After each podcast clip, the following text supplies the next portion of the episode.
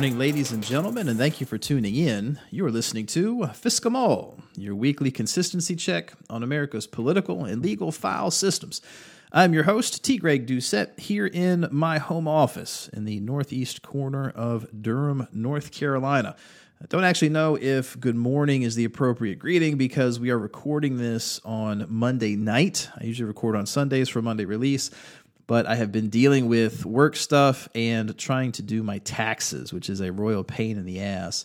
Uh, so we are recording this on Monday night. I'm shipping it over to Mike to edit. You will either get it sometime Tuesday afternoon or Wednesday morning. We haven't decided yet. Uh, so you should get this on most likely May 12th, maybe May 13th. Uh, some podcast notes. We do have the Fireside Lawyers. I've mentioned them on a few episodes now. We did a show back on May 6th that basically what we started doing is we've recorded the shows on Tuesdays and Thursdays, and I think the plan is to release them on Wednesdays and Fridays so that we have a day to uh, edit. We were going to do live streams, but it just became a real pain in the ass trying to uh, do a YouTube live stream, and then only like 10 people are watching it live. You have a few people watching it after the fact. So we figured why not record it, edit it, and then release it on Periscope and YouTube and everywhere else, and y'all just watch it whenever you get around to it, as opposed to doing the uh, the live stream routine. So we did an episode with, um, uh, gosh, I guess at this point it would have been two episodes ago. No, one episode ago. Back on May 6th, we put it on Periscope. So check that one out if you haven't seen it yet. We recorded another one this past Thursday with legendary jury consultant David Ball. That episode should be coming out on Wednesday, the 13th. And then we are recording another one tomorrow. I actually haven't looked at our agenda, so I have no clue what we're going to talk about. I think we're answering questions that were on Twitter in between the last few episodes. Uh, but check that out. I mean, it's it's mostly lawyer centric. It is not really criminal justice fuckery related, although that does come up every now and again. It is predominantly me and three lawyers that I work with on a pretty regular basis, just shooting the shit for an hour and answering some of your questions. So keep an eye out for that. Uh, in Threadnought news, very long ago, back in, I can't remember if it was June or July, uh, a bunch of chuds kept saying that I was unfit to comment on Vic Mignogna's lawsuit for libel slander because I was not a Texas attorney. So, as a joke, we decided to apply to the Texas bar. I did a GoFundMe for the application fee and some of the other stuff because uh, I wasn't going to go out of my own pocket just to win a bet. Uh, but we ended up submitting all that stuff back in late June, early July, whenever it was. It was almost a year ago now. Uh, well, that process has been complete. The Texas bar has approved my character and fitness, amazingly enough. And I should get an email this coming Thursday about how to go about uh, getting registered. Basically, they wait until they send you your law license, and then after you're licensed, you take the oath. And it's in their instructions. They actually want you to attach the oath to the back of the license, which just seems ludicrous to me. That is a that must be a very Texas thing. So, like for me, my oath is framed separate from my license. They're both on the wall in my office and then one copy gets filed with the court, and then a third copy is in my file cabinet in case something goes wrong. Uh, apparently, in Texas, you only have one copy and it gets attached to the back of your license. It's very peculiar.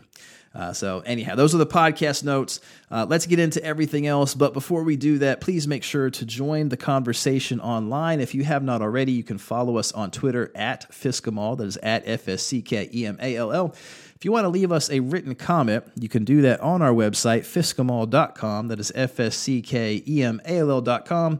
And if you would like to become one of our financial supporters, the people who keep this show going and help keep my uh, sound guy paid so we can do competent sound editing, you can do that on Patreon. The website is patreon.com slash FSCK. Again, patreon.com slash FSCK. Uh, I, I've been skipping the political news lately and it's really just one of those everything is awful type scenarios. Nothing has really changed. You know, I checked the uh, the coronavirus stats for America before I sat down to record. We're at 1.37 million known cases, 81,000 known deaths from COVID 19. That's already up 26,000 people from our last episode, which dropped back on April 27th. Uh, so we're averaging 1,800 people dying per day and everyone's like, fuck it, time to reopen. Quarantines for pussies. And so now North Carolina is what we call phase one of our reopening.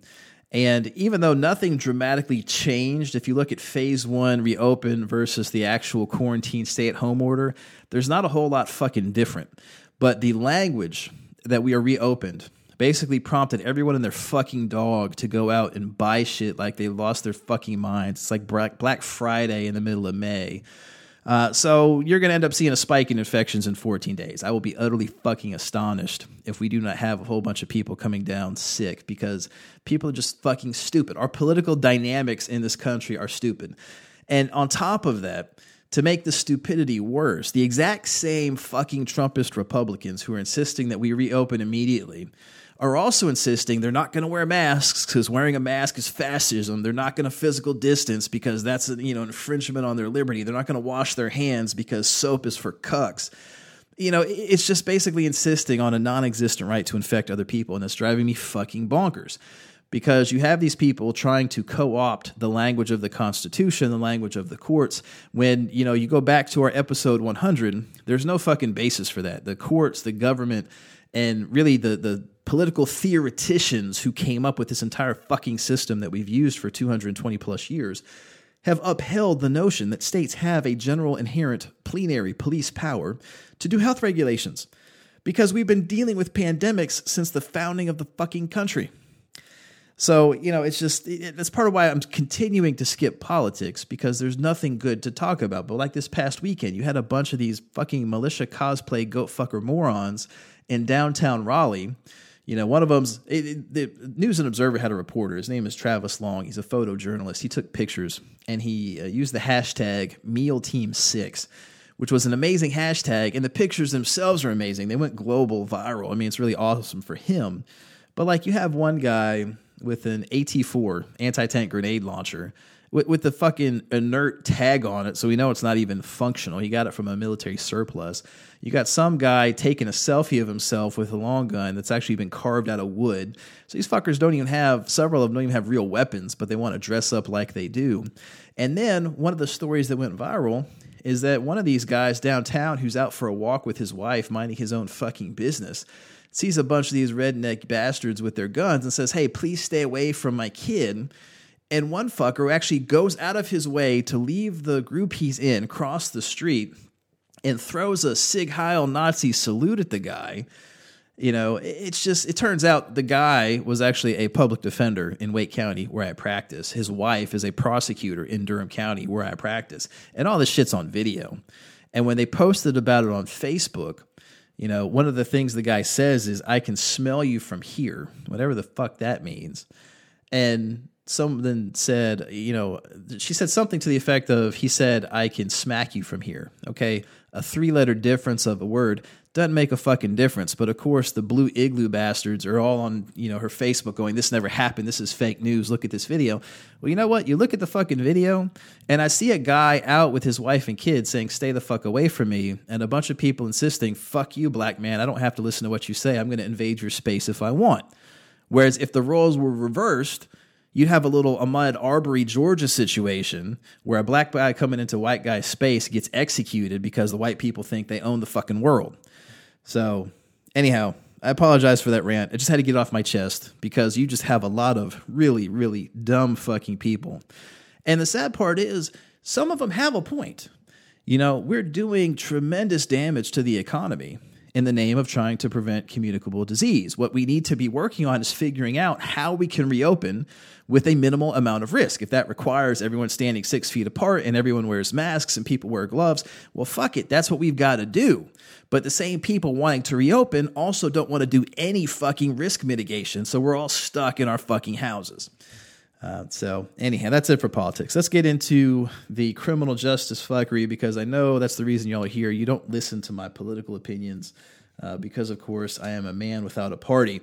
But we do have an awful lot of criminal justice fuckery since we did not have an episode last week because I was still working on my fucking business accounting for my taxes. Uh, so we do have some cool stuff in general research news, and I, I use the term cool loosely. It sucks, but it confirms stuff that we already knew, and we don't get to talk about research stuff often. Uh, so we got two research entries. One is a study that was done by Stanford University on traffic stops. And I have mentioned before on here and on Twitter the concept of a veil of darkness. This notion that police who would normally engage in racial profiling can't when it's dark outside. And so, because of that, you see the number of minorities who happen to be um, uh, cited or arrested that goes down because, you know, of course, the officers can't see what race they are. Well, all of those studies up to this point have been fairly small. So, Durham back in 2016 went ahead and commissioned a study from a group called RTI, and they looked at roughly 20,000 of these stops. And they came to the same conclusion that certain departments or certain units rather within the Durham Police Department happen to profile blacks and Hispanics during the day. Uh, well, this new study out of Stanford looked at over 95 million traffic stops and you will be shocked by the results. Let's go ahead and quote from the story. It says, quote, the largest ever study of alleged racial profiling during traffic stops has found that blacks who are pulled over more frequently than whites by day are much less likely to be stopped after sunset when a veil of darkness masks their race. That is one of several examples of systemic bias that emerged from a five year study that analyzed 95 million traffic stop records filed by officers with 21 different state patrol agencies and 35 different municipal police forces between the years 2011 to 2018. The Stanford led study also found that when drivers were pulled over, officers searched the cars of blacks and Hispanics more often than whites. The researchers also examined a subset of data from Washington state and Colorado, two states that legalized marijuana, and found that while this change resulted in fewer searches overall, and thus fewer searches of blacks and Hispanics overall, overall, minorities were still more likely than whites to have their cars searched after being pulled over. Subquote, our results indicate that police stops and search decisions suffer from persistent racial bias and point to the value of policy interventions to mitigate these disparities, the researchers write in the May 4th issue of Nature Human Behavior. The paper culminates a five year collaboration between Stanford's Cheryl Phillips, a journalism lecturer whose graduate students obtained the raw data through public records requests, and Sharad Goel, a professor of management science and engineering whose computer science team organized and analyzed the data. So, this type of stuff has been known for a very long time. I have repeatedly pubbed the website opendatapolicing.com, uh, which is a website run by the Southern Coalition for Social Justice and their data is fascinating. It's a very interactive website. You can pick different states, you can pick different agencies within the states, and you can see the racial disparities right there in the data, plain as day. You know, it is one of those things that opened my eyes to systemic bias in policing because I didn't believe that existed. I used to be a, a big time Republican. You know, the whole driving while black that we saw on Fresh Prince of Bel Air, you know, I thought that was just for comedic effect. I didn't think it was actually real. I just assumed that black folks were worse drivers. And then when this initial batch of data came out, this would have been around like 2011, 2012. I was still in law school and I was going through it. And I was like, Jesus Christ, you know, I, I was computer science undergrad, data is my jam. And there was no conceivable way to explain these racial disparities without assuming that the police have some sort of bias problem. And now you've got a five year, $95 million or 95 million record rather study confirming it. So we give you a link in the show notes. Read through the study. It's pretty, if you're into that type of shit, it's fascinating. Uh, if you're not into that type of shit, the results were still fascinating, but like the methodology and everything else, they had to go through and deduplicate records and make sure that they've got valid data and everything. Uh, all that type of shit just really intrigues me and the end result is that it confirms we got some serious problems in policing all over the country. Uh, out of Reuters, this is a fantastic emphasis on fantastic special report on qualified immunity, this judge made abomination that should be eliminated. And I'm going to read you a lot of quotes. It's an extended quote, it goes for roughly two pages of quotes because that is just how good this entire piece is. And even the two pages of quotes, the entire story is like 15 pages long. It is a long, deep read, complete with interactive graphics and everything else. I love it. You're going to love it. But from that report, it says, quote, staff at the local hospital in tiny Madill, Oklahoma, called the police in the early evening of March 24th, 2011, for help giving Johnny Leija an injection to calm him Security cameras captured much of the ensuing encounter. The officers, after shooting Leija with a stun gun, follow him down a corridor. They shock him again and wrestle him to the floor. One officer then straddles Leija's back, trying to handcuff him as the others struggle to pull back his arms. They get one handcuff on, but then Leija goes limp. The officers step back, hospital staff drop to Leija's side and begin a futile effort to resuscitate him.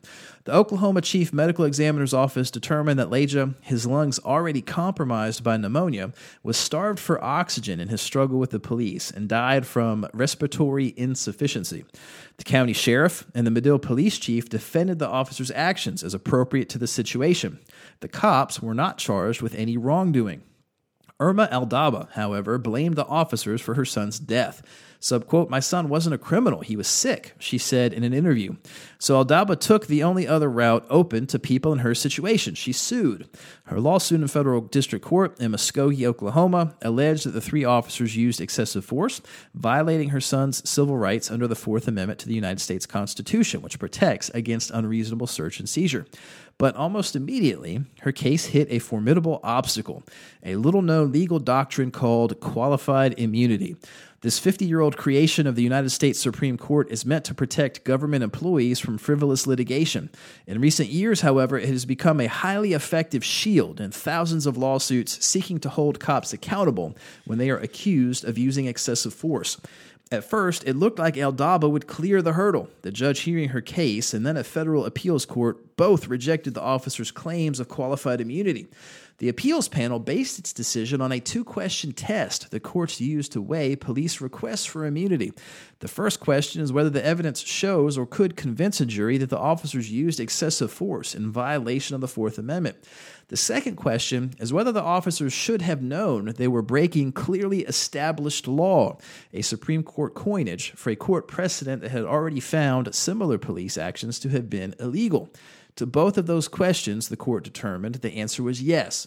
But then, at the officer's request, the United States Supreme Court intervened.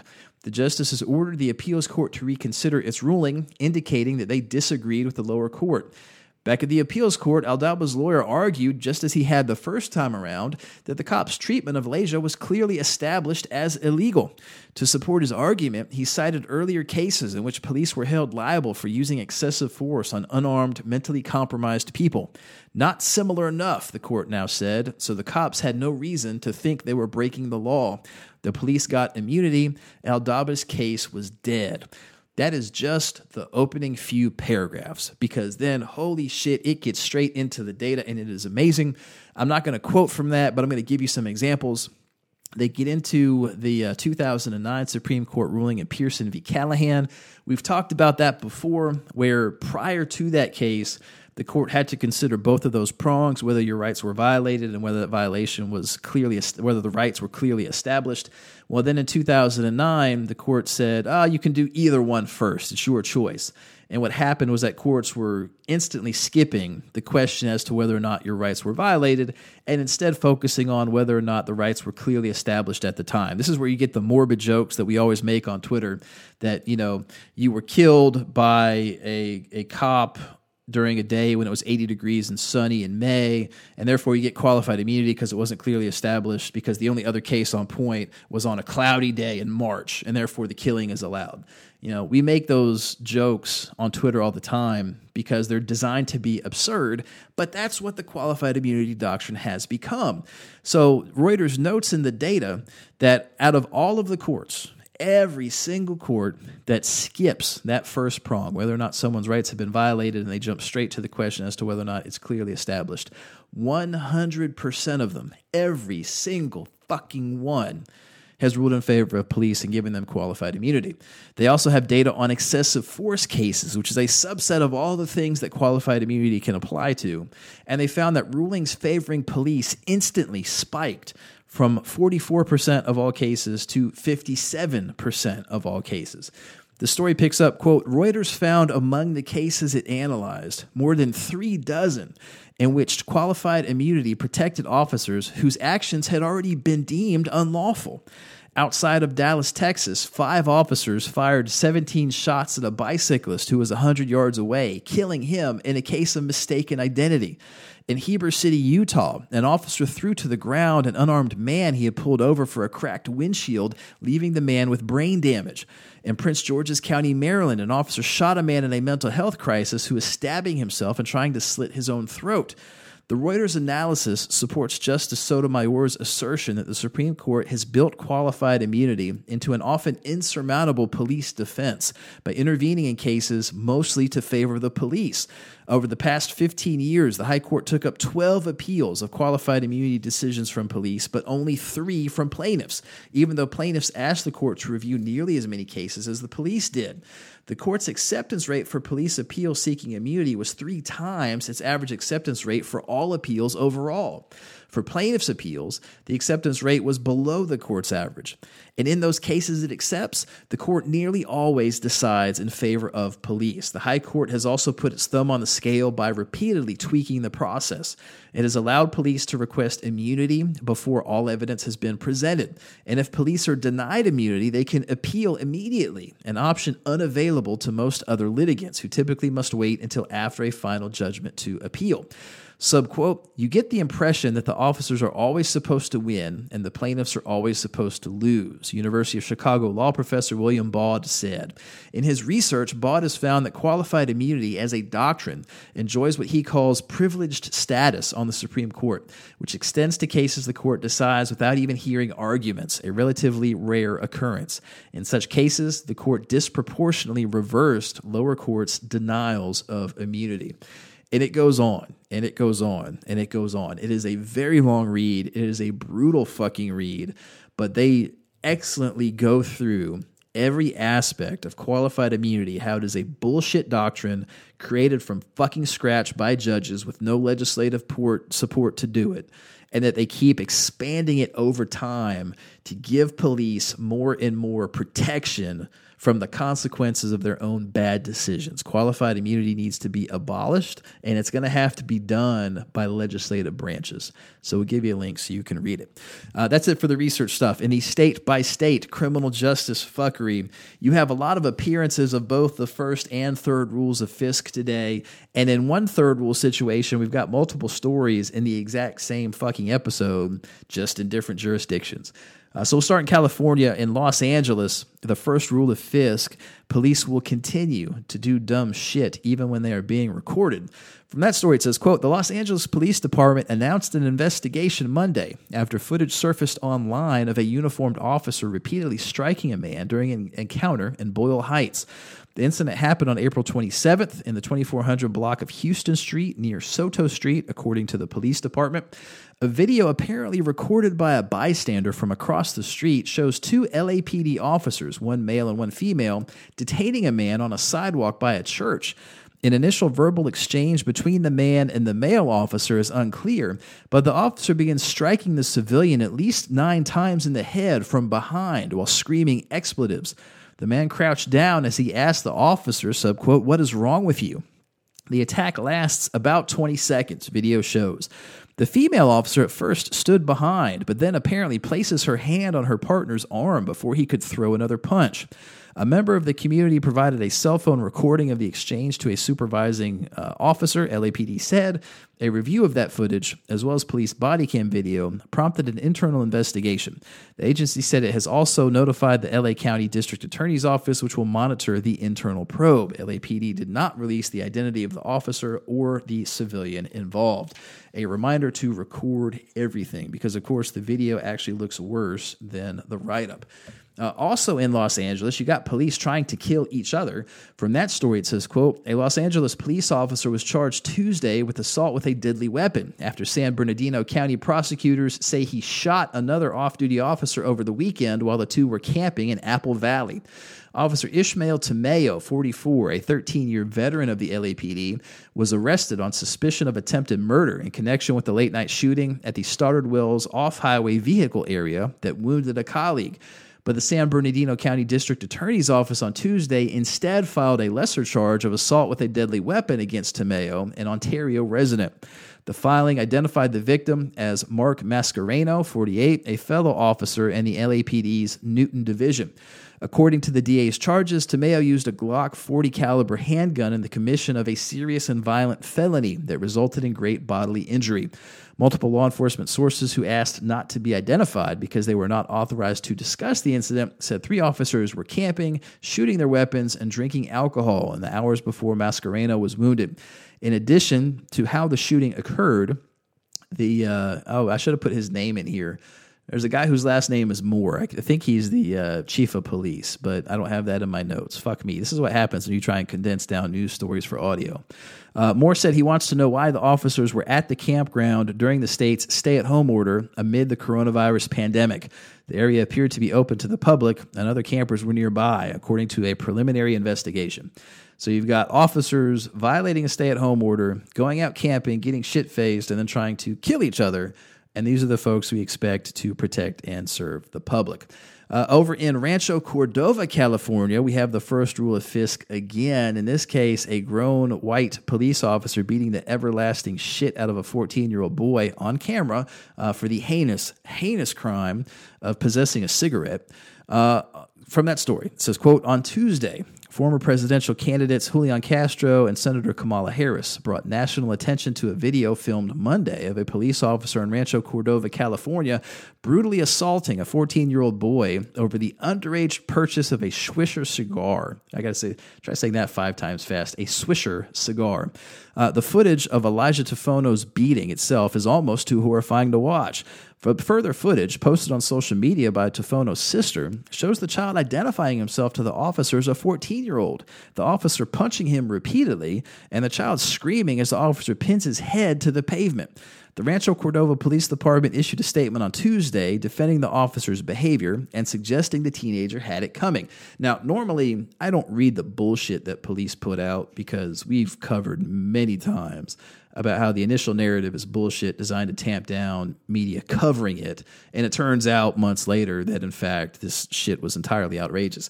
But this this statement is just utterly fucking ridiculous. So here's the police statement. I'm going to read it to you verbatim. It says, quote, it's important to put video footage into context, especially in relation to a use of force incident. In this case, the deputy saw what he believed to be a hand to hand exchange between an adult and a juvenile. As the deputy turned around, he lost sight of the adult who left the area. When the deputy approached the juvenile, the juvenile was uncooperative and refused to give the deputy basic identifying information. He told the deputy he was 18 years old. Having reasonable suspicion that criminal activity was occurring, the deputy attempted to detain the juvenile so he could conduct further investigation. The juvenile became physically resistive at that time, causing the deputy to lose control of his handcuffs, which landed several feet away. The deputy attempted to maintain control of the juvenile without his handcuffs and while alone, waiting for his partners to arrive and assist him. Ultimately, the deputy recovered tobacco products from the 14 year old juvenile, which is presumably the reason for his resistance. The juvenile was cited and released to his guardians. Now, ponder for a fucking minute the extent of the bullshit that is buried within that statement. Okay. One, this notion of context. You want to put this shit in context. The context is right there, plain as day in the fucking video. It would be inappropriate to beat the shit out of a 14 year old if he had weed, which is what the officer thought he saw. And you know what? It's appropriate to do when he has a cigar too. It doesn't fucking matter. Either way, it's inappropriate. Second, how are you as a grown ass man unable to maintain your handcuffs when you're trying to deal with a juvenile? Third, why did you lose sight of the adult? If the adult is the one selling it, shouldn't he be the one you go after? Lose sight of the juvenile while you go after the adult instead. There's a whole litany of bullshit buried in that fucking statement. But again, like with the earlier story out of Los Angeles, a reminder to record fucking everything because you never know what kind of bullshit these police will do and get away with by issuing these stupid fucking statements when the video directly fucking contradicts it. Uh, so that's in California. Over in Colorado, in Denver, we again have an appearance of the first rule of Fisk. Police will continue to do dumb shit even when they are being recorded. And in this case, you know, I'm trying to figure out what to say here. So this guy was an idiot. He absolutely was an idiot, but it does not deserve the complete and total brutal beating that he got because Jesus fuck, the pictures are just uh, traumatizing. Uh, so from that story, it says, quote, the words of a Denver police officer caught on body cam may come back to haunt him if Justin Lecheminant's lawsuit, I'm probably fucking up his name. If he listens, I apologize. Uh, if his lawsuit ever goes before a jury. Shortly after, Lecheminant was handcuffed following a physical encounter with Officer Robert Blanc. Blanc can be heard telling Lecheminant, subquote, this is what you get when you elude police, dude. Photos of Lecheminet's facial injuries are included in a federal lawsuit the 42 year old filed Tuesday morning against the city and county of Denver and four members of the Denver Police Department Detective Mark Duran, Sergeant Troy Sandoval, Corporal Daniel Felkins, and Officer Robert Blanc. It's Blanc who the lawsuit accuses of repeatedly punching Lecheminet after tasing him twice. Uh, so basically, the moral of the story is the guy was pulled over because his lights were not turned on. He had a bottle of tequila in the car that hadn't been opened yet, but it prompted the officer to ask if he had been drinking. The guy said no. Officer says, Step out of the car. The guy drives off. And then the body cam picks up at the guy's home where he's in the driveway and police just fucking maul this guy. The the pictures are just just astonishing. We'll give you a link, but it's it's impressive how fucked up he was. The fact he didn't die. His eyes were so swollen that he physically couldn't open them. Uh, from the story continues, quote, Lecheminette's injuries included a broken nose, a concussion, a punctured eardrum, and four broken ribs. After Lecheminette was handcuffed, Blanc can be heard saying, This is what happens when you elude police, dude. Police arrested Lecheminette for assaulting an officer, but the Denver district attorney dismissed the charges. Uh, so we'll give you a link to that. That was in Colorado. Over in Connecticut, we have a situation with the prisons here where they're putting people who have the coronavirus into solitary confinement, but then banning them from uh, bathing or otherwise cleaning their cells. From that story, it says, quote, Connecticut prisoners who test positive for the novel coronavirus may be sent to a maximum security prison where they will be isolated in their cells and forbidden from taking showers, according to the State Department of Corrections orientation notice for incarcerated patients. 14 days after the onset of symptoms, prisoners will be considered for release. Subquote, I feel like they're punishing us for having COVID 19, said Christopher Russell, a prisoner who was transferred to Northern Correctional Institution in a statement submitted as part of a lawsuit against the governor and Department of Corrections commissioner. Russell was moved to the facility after he began exhibiting symptoms, but was tested once he arrived. He said he was permitted out of his cell for 30 minutes a day to make two phone calls. His cell was freezing cold and it made it difficult to breathe. Subquote, there's toilet paper with urine on it on the floor of my cell, he said. It looks like the cells have not been cleaned in quite some time. Medical professionals and civil rights attorneys have condemned the practice of sending people with COVID 19 to Northern, which, according to the Department of Correction website, is subquote designated to manage those inmates who have demonstrated a serious inability to adjust to confinement, posing a threat to the safety and security of the community, staff, and other inmates. Prisoners at Northern are confined to a concrete cell, which measures 7 feet by 12 feet, according to the state's ACLU affiliate. People who test positive for the virus, both pre sentenced and sentenced, are moved to a medical isolation unit at Northern for the purposes of receiving centralized medical care, according to Department of Corrections spokesperson Andreas Beneficius. B A N E V I C I U S. Beneficius? Benevicius? I don't know. Anyhow, whoever their spokescruiter is. Uh, story continues. Quote, as of May 7th, there are 97 people with COVID 19 at Northern's isolation unit. According to the Department of Correction website, a total of 484 prisoners have contracted the virus. It does not state the total number of people who have been tested. Six Connecticut prisoners have also died of COVID 19. Uh, so that's in Connecticut. A reminder that how we treat inmates in this country is an abomination, and this pandemic is making that painfully clear. Uh, over in Georgia, in Macon, police get immunity again for continuing to fuck people over. From that story, and you, let me back up. You've probably heard of this. This was the roadside meth that actually was cotton candy. Story goes, quote, a Macon woman now knows how much money she will get for being wrongly jailed over a false positive field test. Zero dollars. Dasha Fincher, 43, sued the Monroe County Sheriff's Office and others over her arrest on New Year's Eve of 2016. Deputies used a disposable field test kit to examine a clump of blue material they found in a bag in the car. Fincher and her boyfriend, David Morris, allowed the search. Deputies originally pulled them over because they thought the car window tinting was too dark. It was not. Fincher told deputies the blue material was cotton candy, but deputies decided to run the test kit, and it showed a positive reading for methamphetamines. Morris had a prior conviction for trafficking in meth. Fincher had served three years probation on a marijuana charge. Deputies found no other evidence of drug use in their car, but arrested them anyway. Fincher and Morris would spend the next 94 days in the Monroe County Jail, unable to make a $1 million cash bond that was set that high because of the amount of suspected meth she would miss the birth of her twin grandsons. The charges were finally dropped when the GBI crime lab determined the sample was not a controlled substance, it was cotton candy. Federal Judge Tilman Self, nonetheless, dismissed Fincher's lawsuit, writing, subquote, without a doubt, plaintiff should have never spent 94 days in jail. And while the court certainly emphasizes with her, it nonetheless must follow the requisite law. He said because Monroe County deputies assumed the test kits gave them accurate readings, they have immunity protection from her lawsuit. Here's the thing these roadside test kits cannot, you know, you don't have a situation where if it's positive, you know it's positive. That's not how they work. We've we've gone over Bayes' theorem and everything else. If it's negative, you're not going to get a false negative. You can use it to rule out it being something illegal. But if it's positive, it doesn't mean go arrest people and throw them in fucking jail forever. It means you got to get a different test. You got to actually get a reliable test to figure out what the fuck it is. Uh, so that is in Georgia. It just as a note, I'm, I'm not going to talk about the Ahmaud Arbery thing because there's just been so much bullshit about that case, and it makes my fucking blood boil. You have this guy got murdered back in February, and the guy who did it and his son. The guy is a retired cop who was an investigator for the DA's office. So the first DA didn't prosecute, recuse themselves because they had worked together. Second DA comes in and says there's no basis to charge the public is getting agitated about it. So he recuses himself. But before he does, he writes this long ass fucking letter that is the type of thing you'd expect to see from a defense attorney saying, oh, you know, this guy was suspected of crimes and this was all part of affecting a citizen's arrest and blah, blah, blah. Now, I'm not a Georgia lawyer, but I went through and read some of the Georgia statutes. Turns out in Georgia, if you try and do a citizen's arrest, you can't do it for felonies, which is supposedly what he is uh, allegedly, you know, suspected of, even though we found out later he actually wasn't.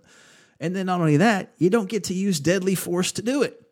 So this DA wrote this letter of pure unadulterated bullshit, led to a third district attorney to come in in response to the public backlash.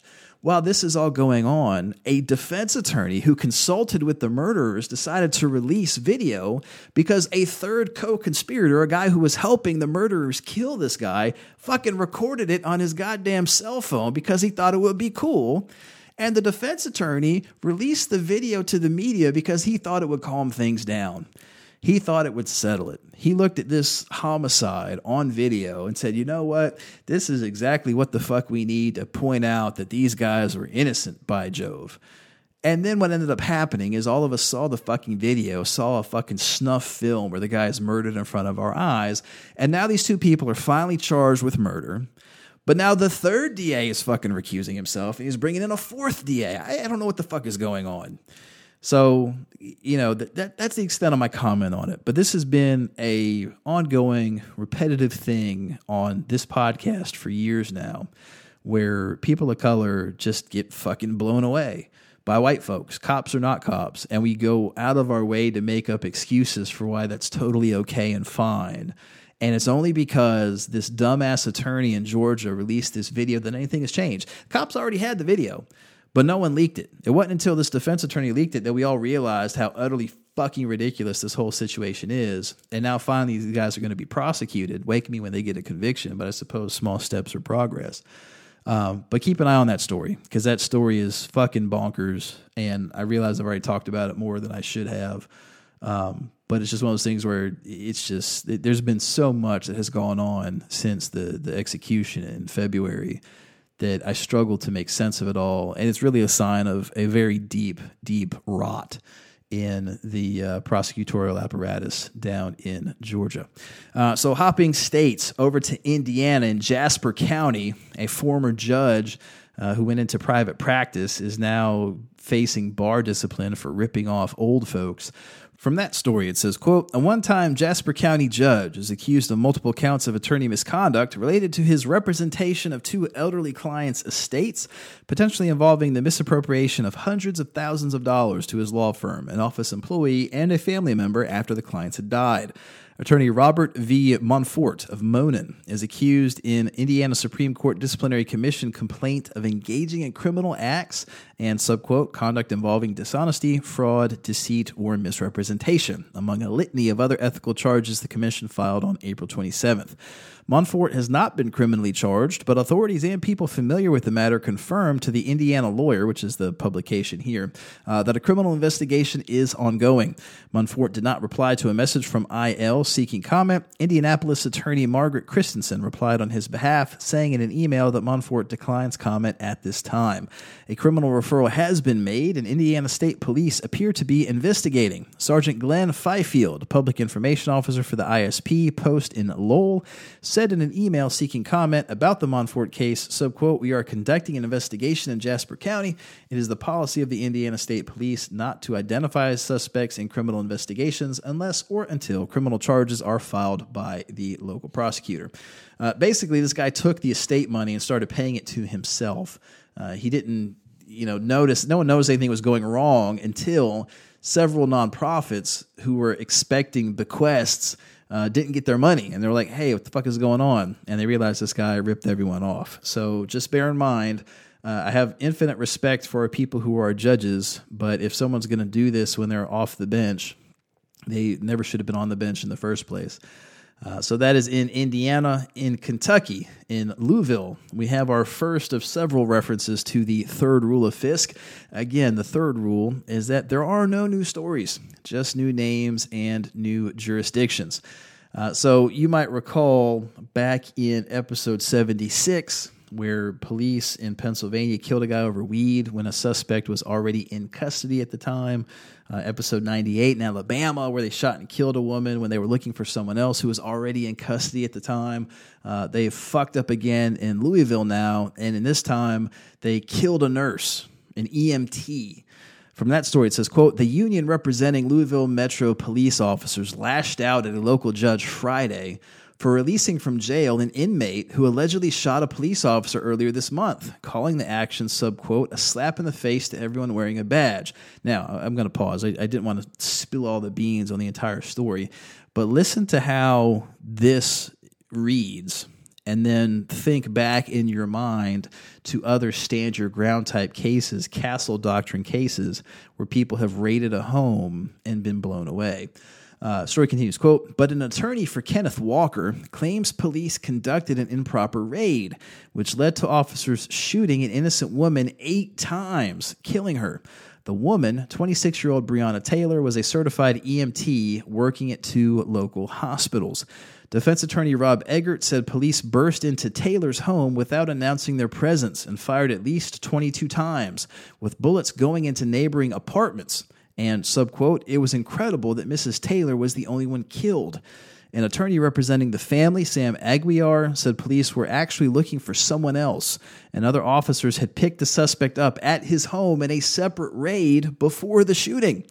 Subquote, something went terribly wrong. This was clearly a botched execution of a warrant, Aguiar said. In an email, Chief Steve Conrad said he could not talk about the so subquote incident that resulted in Miss Taylor's death. Like this is just a passive fucking thing, uh, because there is a pending public integrity investigation. Walker, who is 27, dating Taylor, was charged with attempted murder of a police officer after he shot Sergeant John Mattingly in the leg as police were serving a search warrant during a narcotics investigation at the apartment. But Walker's attorney, Eggert, claims police did not announce themselves as they exploded through the door of the apartment at 1 a.m. while the couple was sleeping. Eggert acknowledges that Walker fired a shot, hitting Sergeant Mattingly in the leg, but claims Walker did not know he was shooting at police. Police then returned fire, killing Taylor. There were no drugs found in the home. And Walker was not even the target of the search warrant. And if he had known police were outside, he would have let them in, Eggert said to the court. Police have said they repeatedly knocked on the door and announced their presence, but were eventually forced to bust through, where they were met with the gunfire. However, a woman who lives next door said she woke up to the sounds of the gunshot and Walker yelling for help, according to an affidavit filed with the court. She also said she never heard police announce themselves. Here's the kicker this is going to come to you as a shock. Quote, police have said there is no body camera footage of the shooting because the officers involved were members of the department's criminal interdiction division who do not wear body cameras. So you have a group of people who are so fucking incompetent, they don't know that the guy they're looking for has already been arrested. They go to an apartment at one in the morning and break in without announcing themselves. They end up getting shot at because guess what? You know, you can stand your ground when someone happens to invade your home. That's normally what happens. People break in late at night, you get to shoot them. Welcome to America. But then they kill a nurse in the midst of returning fire as they're shooting into neighboring apartments because they don't have fucking muzzle control. I don't know. And then because one of them happens to have gotten hit as they are busy violating all sorts of laws, they charge the guy who shot them with attempted murder and none of this shit is on camera. They don't record any of it. We're just supposed to take their word at what happened. All I know from this is that they're really fucking incompetent. I'm not inclined to take their word on any goddamn thing. But that is the Louisville Metro Police Department in Kentucky. Down in Louisiana, New Orleans. Louisiana, of course, you'll recall, is the floor to seeing clusterfuck of criminal justice. Well, it turns out that they're now having inmates do the uh, sanitation work because of a strike. So down in New Orleans, story says, quote, sanitation workers aren't used to being on the back of pickup trucks, but that's where some were Friday after they were fired for making four demands. So, quote, we need them to provide us with proper PPE, it's personal protective equipment, to all the workers immediately and consistency, consistently and on a daily basis, said Jonathan Edward, one of the workers who lost his job. Subquote, provide us with our hazard pay due to the pandemic. Workers who said they were fired earlier in the week after voicing their concerns are also asking for broken trucks to be fixed and an increase in their hourly rate. And so they hopped onto the backs of trucks, drove through Lakeview to pass out flyers with their demands and concerns. Metro Disposal, which collects trash from properties in Orleans Parish north of Interstate 10, contracts with People Ready, which hires the workers. People Ready on Friday did not respond to a request for comment, but meanwhile, Livingston Parish work release inmates, those convicted of nonviolent crimes, were on the Metro trucks Friday to collect garbage. So we're having inmates uh, do the work because you know the private people are striking because they don't want to get exposed to coronavirus. But we figure you're in jail, fuck it, we'll expose you, no problem. Uh, in Maryland, we have a rare appearance of the fourth rule of Fisk. Remember, the fourth rule is that The Wire was a documentary. In Baltimore, story says, "quote The Maryland Attorney General's office. This is, I shouldn't laugh, but this is fucking funny. The Maryland Attorney General's office has signaled that a fifth murder trial is likely in the controversial case of Keith Davis Jr., the man who was shot by police in 2015 and was later convicted of killing a Pimlico racecourse security guard. The disclosure came from Davis's public defender, who read from pleadings filed by the Attorney General's office at a bail review hearing Wednesday morning. Davis's appeal is still pending. Subquote, the state agrees with Mr. Davis that it appears he is likely to succeed in obtaining a new trial in this appeal. The attorney told Circuit Court Judge Philip Jackson, quoting the pleading. The attorney asked that Davis be released from custody to avoid exposure to COVID 19 and pointed to the prospect of a new trial as one of the supporting reasons. Walking through Davis's increased vulnerability to coronavirus due to his asthma, the attorney asked Judge Jackson what if he dies before he is vindicated. But Assistant State's Attorney Patrick Seidel did not dispute the characterization of the Attorney General Office's comments. He nonetheless called the issue a subquote technicality, and that Davis would be tried again on evidence he considers to be strong. Subquote, the remedy if the conviction is overturned is not that the defendant gets to go home, it's that we're going to try him again, Seidel said. Mr. Davis belongs in jail for what he did. Davis has maintained his innocence through five different trials. The first, when he was charged with an armed robbery in the incident in which he was shot by police in June 2015. He was acquitted of that robbery, but convicted of a gun charge. Police then charged him with the murder of the security guard who was killed the night before Davis himself was shot by police. Davis's four murder trials played out like this. The first one was a hung jury, the second one was a conviction that was overturned on appeal, the third one was another hung jury, the fourth one was another conviction now likely to be overturned on appeal. And the story goes from there. Look, at some point, the government's got to get its shit together.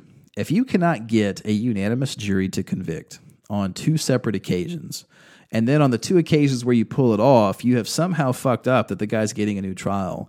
At some point, he gets to go home. That's how that works. The government doesn't get to keep taking bites at the apple in the hopes that one day it will not fuck up. The whole point of having prosecutors is that you, you don't fuck up. That's what we pay you to do. We pay you to not fuck up, to prosecute people without fucking up. To do that five times is impressive, impressively incompetent. The Wire was a documentary. Over in Massachusetts, in Springfield, from our uh, perennial entries in Working for the Government Means Never Having to Say You're Sorry. From that story, it says, quote, the Springfield chapter of the NAACP has denounced Police Commissioner Shel Clapprood's reinstatement of five officers involved in the Nathan Bills brawl and called for the five to be resuspended. Chapter President Bishop Talbert Swan said in a press release Friday that the chapter's members, subquote, are incredulous at the brazen manner in which five indicted officers were put back on the streets of our city without regard for the community, consideration for ethical practices, regard for the law, or basic common sense and decency. Chief Clapprood defended her decision Thursday before the city council, with some councilors saying reinstatement sent, subquote, the wrong message. The officers were indicted last year on charges they helped cover up the involvement of off duty police officers in a large scale brawl outside the East Forest Park bar Nathan Bills in 2015. Reinstating them last month, Clapprood said the department needed more manpower during the coronavirus pandemic and that the suspended officers were, in need of work. However, the state attorney general and members of the FBI disagreed with giving the officers back their weapons, saying the five cops legally cannot be armed while they are under indictment. Clapprood on May 1st disarmed the officers, shifting them to desk duty. What the fuck are the police doing during a pandemic anyway? The idea that there's more police activity is wrong. Certain types of crimes are going up, but the vast majority of all crimes are going down because a lot of people are staying the fuck home. The notion that you need additional personnel to deal with the pandemic is silly. And to have these five, you can find five fucking high school graduates who are willing to go through basic training or the police academy, what it be let, whatever the fuck you want to call it. You know, the idea that you got to bring back people that are documented, indicted for having lied about a uh, situation and trying to cover it up, just an abject failure of leadership by the uh, police commissioner up in Massachusetts. Uh, over in Minnesota, this is a this is a weird situation. So we have the fifth rule of Fisk, and the fifth rule is that when people say blue lives matter, they don't mean the dark blue ones.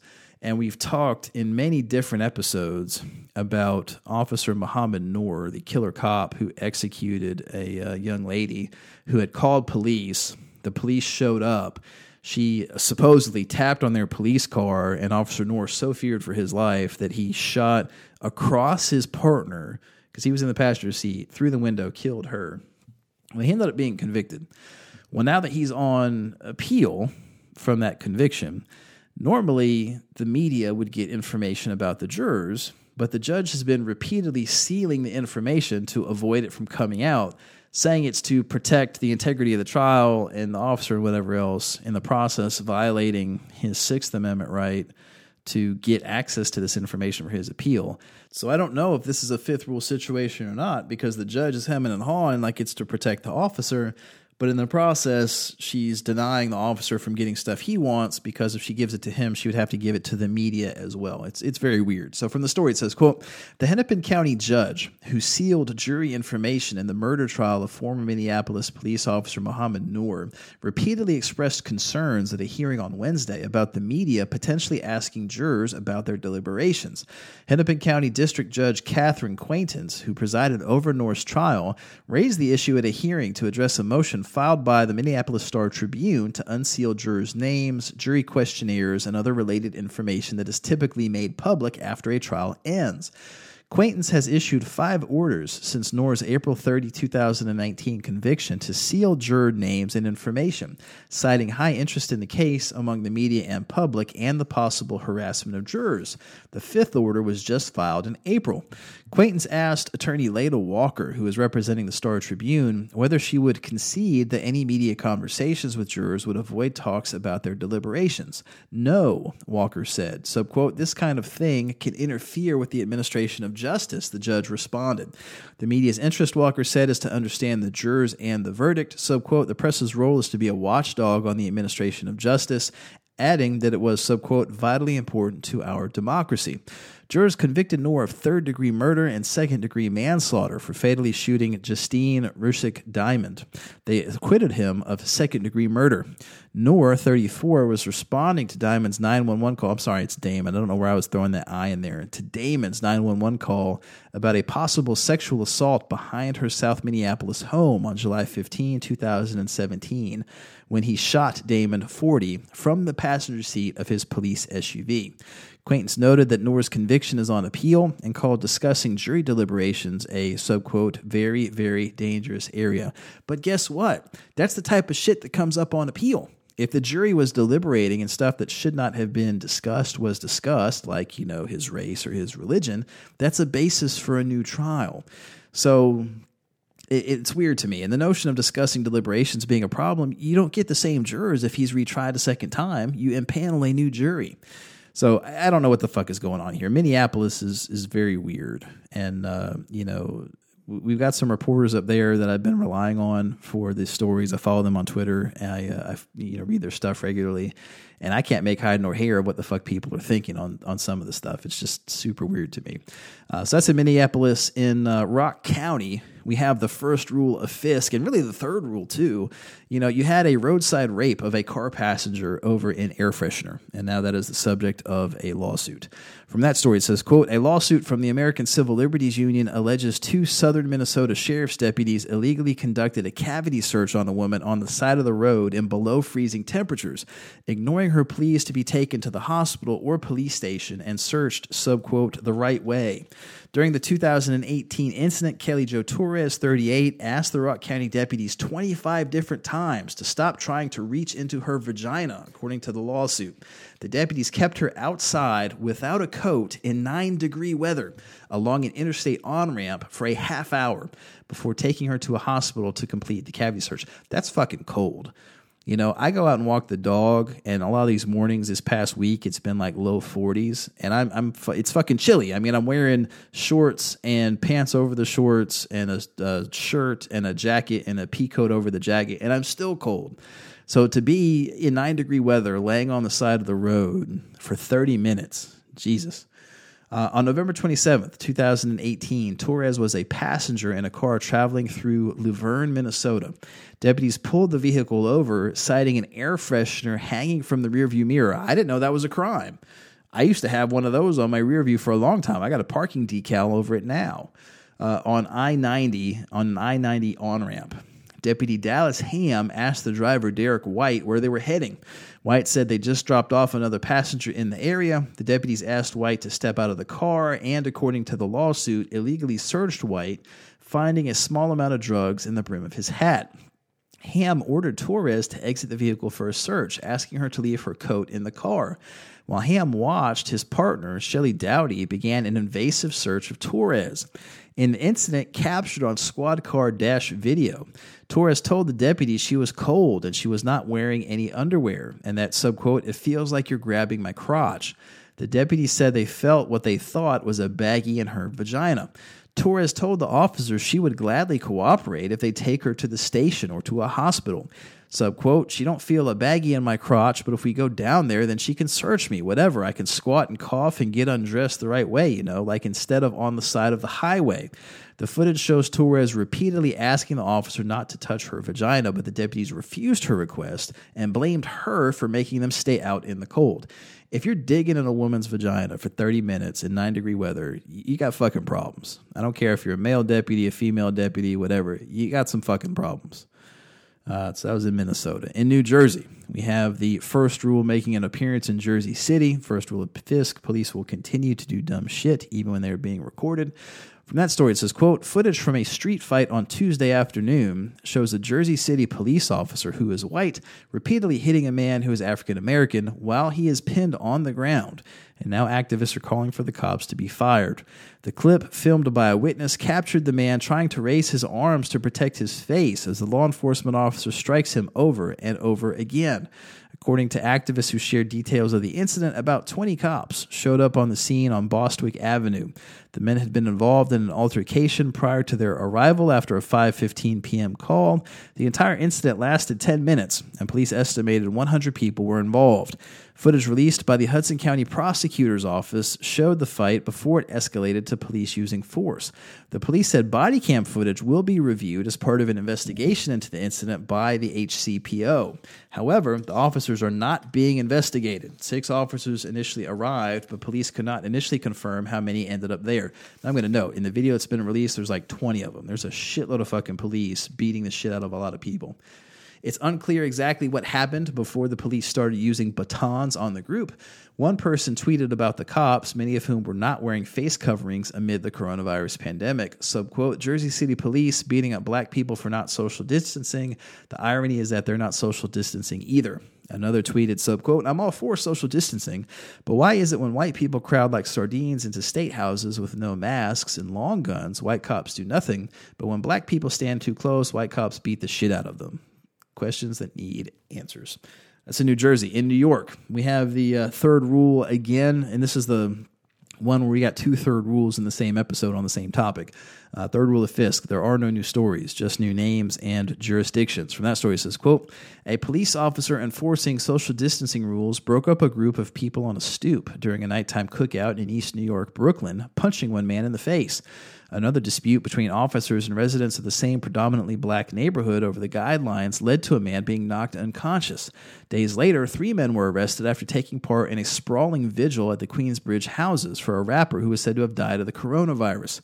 Tensions are increasingly flaring in black and Hispanic neighborhoods over officers' enforcement of social distancing rules, leading some prominent elected officials to charge the New York Police Department is engaging in a racist double standard as it struggles to shift to a public health role in the coronavirus crisis.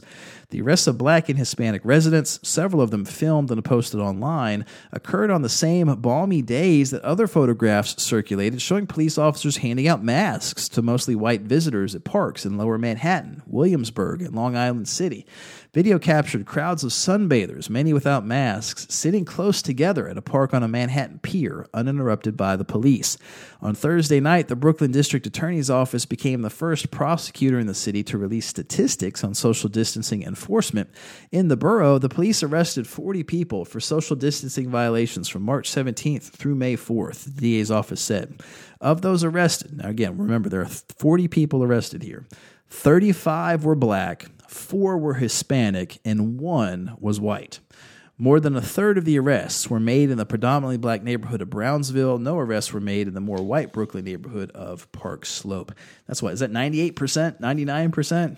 I don't know. It's basically an absurd percentage and gets back to this whole notion that we use laws to enforce a racial caste system in this country while we try and pretend that we are all equal under the law. We are not. So bear that in mind. And keep in mind, th- this is New York City, where Mayor Bill de Blasio, who's as borderline communist as you're going to get among your normal elected officials, uh, he's been all on board with this shit too. It's his police department that's doing it. And he's either powerless to stop it or he's okay with it. I'll let you take your pick. Uh, over in North Carolina, we have got this this crazy fucking story of a sheriff's deputy leading a bona fide lynch mob down in Rocky Point on the coast. From that story, it says, quote, Damon Shepard, a high school senior in North Carolina, was at home playing video games when a large group of people with guns, including a sheriff's deputy, reportedly knocked on his door. Shepard is black. The group was entirely white. They were looking for a teenage girl who'd gone missing and mistakenly believed that Shepard was a different person who knew her, according to James W. Lee, who is preparing to file a civil lawsuit on the family's behalf, according to the Port City Daily newspaper. Now, two people are facing criminal charges. Jordan Kita, a detention officer with the New Hanover Sheriff's Office, is charged with misdemeanor breaking or entering, forcible trespassing, and willful failure to discharge duties. District Attorney Ben David said during a press conference Friday that was live streamed on Facebook by TV station WECT. Kita has since been fired, according to a statement David read from the New Hanover County Sheriff's Office. The former deputy is accused of going to Shepard's home, subquote, while armed and in uniform in a county where he was not duly sworn in and in furtherance of personal, not law enforcement purposes, David said. A second man, Austin Wood, also faces charges for, subquote, going armed to the terror of the public, which bars North Carolina citizens from arming themselves, subquote, for the purpose of terrorizing others. Port City Daily reported the incident occurred May 3rd around 10 o'clock p.m., citing the letter Lee penned to David Cutler and New Hanover County Sheriff Ed McMahon on Thursday. Kita and two other individuals were armed with the assault weapon and shotgun when they arrived at Shepard's house. The group was reportedly looking for Lakeda Kempesty, a 15 year old girl who was reported missing earlier that day, who was found later safe. During the altercation, Lee said Kita put his foot in the door to stop Shepard from closing it and demanded that he be let in. The individual the group was looking for was named Josiah, according to the letter, and he used to live next door. Port City Daily reported the neighborhood is, subquote, predominantly white, and, subquote, the Shepards are one of only two black families who live there. And I'm going to note, you can see it in the pictures, there was a sign out front in the yard that said, Congratulations, Damon, because he had just graduated high school. They should have known Josiah wasn't fucking there. Uh, quote continues Someone in the neighborhood reportedly called law enforcement, prompting two deputies with the Pender County Sheriff's Office to arrive on the scene, followed shortly thereafter by their captain. Now, listen to this next part closely. Subquote, during this period of time, the deputies made no arrests, took no names of the individuals who were at the Shepard residence, and conducted no investigation, the attorney's letter to the district attorney says. In the letter, Lee said Damon Shepard's mother, Monica Shepard, was awoken by the confrontation and told the group they had the wrong person and should leave. Subquote, coming to the door like that with a mob of people with guns, what do we expect? What were their intentions? Monica Shepard told WECT. What if he was the person they were looking for? Or what if I was not home? What would have happened? I don't want to have that conversation. I don't want my son to be a statistic. It's scary. No shit. That shit is wild. We have lynch mobs running around North Carolina in the year of our Lord 2020. What the fuck? Really need people to do something about white domestic terrorism in this country. Uh, also, in non criminal justice fuckery, but also here in North Carolina, we have still more UNC scandals. Now, those of you that follow me on Twitter know I used to be on our system board of governors many years ago. And in recent months, since November, uh, I've had the misfortune of being embroiled in a handful of scandalous bullshit. So you had out in East Carolina in Greenville, uh, Dan Gerlach, the former chancellor, on video where he's stumbling around downtown drunk off his ass, gets in his car and drives away a journalist sent me pictures of that video and allowed me to upload it to Twitter because they were asking if I thought any crimes had been committed before their uh, news story went public. Well, as part of that, I got included on a cease and desist letter by the general counsel, Tom Shanahan, to the UNC system, who had sent to another attorney. You might recall Peter Romary was one of our guests two, three years ago. So he sent the letter to Peter, had my name in it, basically saying you leaked this information to me, even though it was totally fucking different. So that was the beginning of November. By the end of the November, we had the whole silent sham shit where they gave 2.6 million fucking dollars to a bunch of clanners along with a statue. Well, in the midst of all this background, Randy Ramsey, who is their chairman, apparently has been lying about his academic credentials. And a paper in Charlotte, the Charlotte Ledger, decided to report on it Friday and yeah, I'm going to excerpt you some stuff in the news story, but it really is just outlandishly comical how fucking stupid this shit is.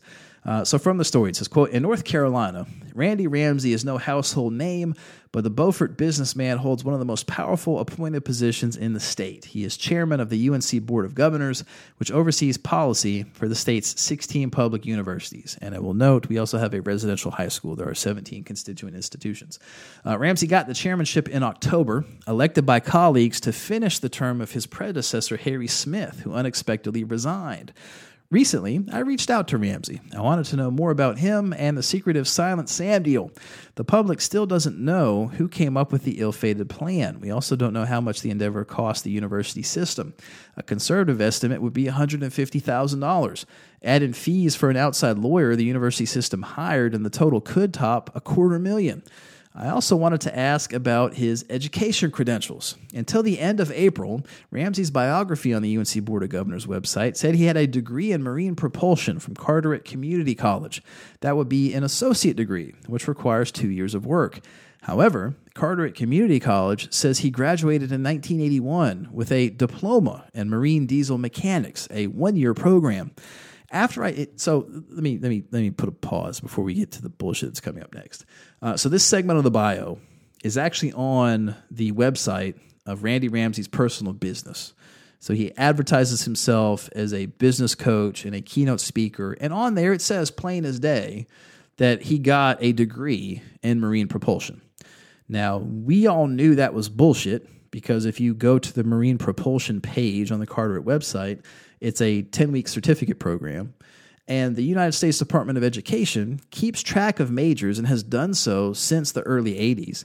And Carteret Community College has never had a major in marine propulsion. So we knew back in like March that Randy Ramsey was lying. We just didn't know what about.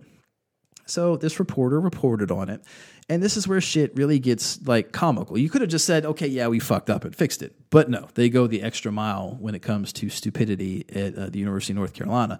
Story continues, quote, after I telephoned Ramsey to request an interview, a UNC Systems spokesman, Josh Ellis, returned my call. I explained that I wanted to ask Ramsey about his educational credentials and the Silent Sam deal.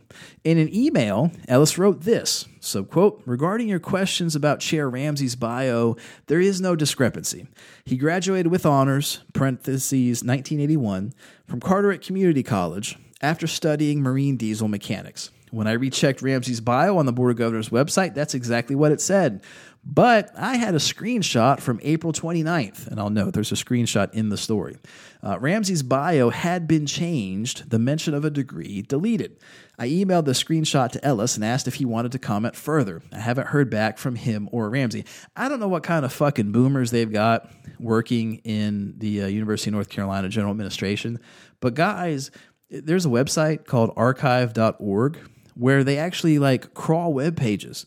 There was no conceivable way you're going to be able to change this without people knowing about it because there's already multiple examples of that page saved in the archive. So it, that's bad enough. You had a spokesperson basically try to lie to a reporter. But then, so this story in the Charlotte Ledger came out Friday around 6 p.m. On Saturday afternoon, the Board of Governors announced a special meeting in 48 hours. So the chairman reelection was supposed to happen on May 20th. They moved it up to May 11th. So Monday afternoon, today, well, I guess it's going to be yesterday from when you get this. So uh, earlier the day that I'm recording this, Ramsey got reelected with 21 votes out of the 26 board members. Now, people have asked, why would you move it up? my assumption is that Ramsey was very involved in architecting Silent Sham, and his reward is getting to stay as chairman. And you have to go ahead and have that vote quickly before legislators and the public realize that he's been a fraud lying about his academic credentials. So that way you don't have a chance for them to coalesce around some alternative candidate. You want to keep your co conspirators paid so they don't snitch. Uh, so those are stories from North Carolina. Our last one today in Ohio. This is a this is the other reference to the third rule uh, in the same episode, where the stay at home orders are basically only for people of color. So, this is a report from ProPublica. It says, quote, On April 17th in Toledo, Ohio, a 19 year old black man was arrested for violating the stay at home order. In court filings, police say he took a bus from Detroit to Toledo, subquote, without a valid reason. Six young black men were arrested in Toledo last Saturday while hanging out on a front lawn. Police allege they were, subquote, seen standing within six feet of each other. In Cincinnati, a black man was charged with violating stay at home orders after he was shot in the ankle on April 7th. According to a police affidavit, he was talking to a friend in the street when he was shot and was, subquote, clearly not engaged in essential activities. Ohio's health director, Dr. Amy Acton, issued the state stay at home order on March 22nd, prohibiting people from leaving their home except for essential activities and requiring them to maintain social distancing at all times. A violation of the order is a misdemeanor, punishable by up to 90 days in jail and a $750 fine. Since the order, hundreds of people have been charged with violations across Ohio. The state has also seen some of the most prominent protests against state stay at home orders as large crowds gather on the state house steps to flout the directives. But the protesters, most of them white, have not faced arrest. Rather, in three large Ohio jurisdictions that ProPublica examined, charges of violating the order appear to have fallen almost entirely on black people. ProPublica analyzed court records for the city of Toledo and for the counties that include Columbus and Cincinnati, three of the most populous jurisdictions in Ohio. In all of them, ProPublica found black people were at least four times as likely to be charged with violating the stay at home order as white people. As of Thursday night in Franklin County, which is 23.5% black, 129 people were arrested between the beginning of the stay home order and May 4th. 57% of the people arrested were black. In Hamilton County, which is 27% black and home to Cincinnati, there were 107 charges. 61% of those defendants are black. The majority of arrests came from towns surrounding Cincinnati, which is 43% black. Of the 29 people charged by the city's police department, 79% were black, according to data provided to ProPublica by the Hamilton County Public Defender. In Toledo, where black people make up 27% of the population, 18 of the 23 people charged this fall were black, which is 78%. So just like New York, they're using the stay at home orders not to enforce public health, but for white people to do what they want while they keep the minorities at home. Uh, so, folks, that is it for the state by state criminal justice fuckery. We do have one more story out of Hong Kong that I cannot find the uh, notes to. It should be in my outline, but basically, one of the Hong Kong police was selling meth or drugs or some shit. Uh, so we'll throw that into the next episode. So that's it for today. Uh, on behalf of myself and Mike the Sound Guy, thanks for listening. Uh, oh, I forget. Uh, please do us a favor. Tell your friends that we are here. Encourage them to listen. Uh, leave us a five star rating or a written review on Apple Podcast, Stitcher, Spotify, any of the apps you use to listen to us. Uh, and now, also on behalf of myself and Mike the Sound Guy, stay home, stay safe, wash your hands, don't catch the coronavirus, and we will talk to you next week. Take care.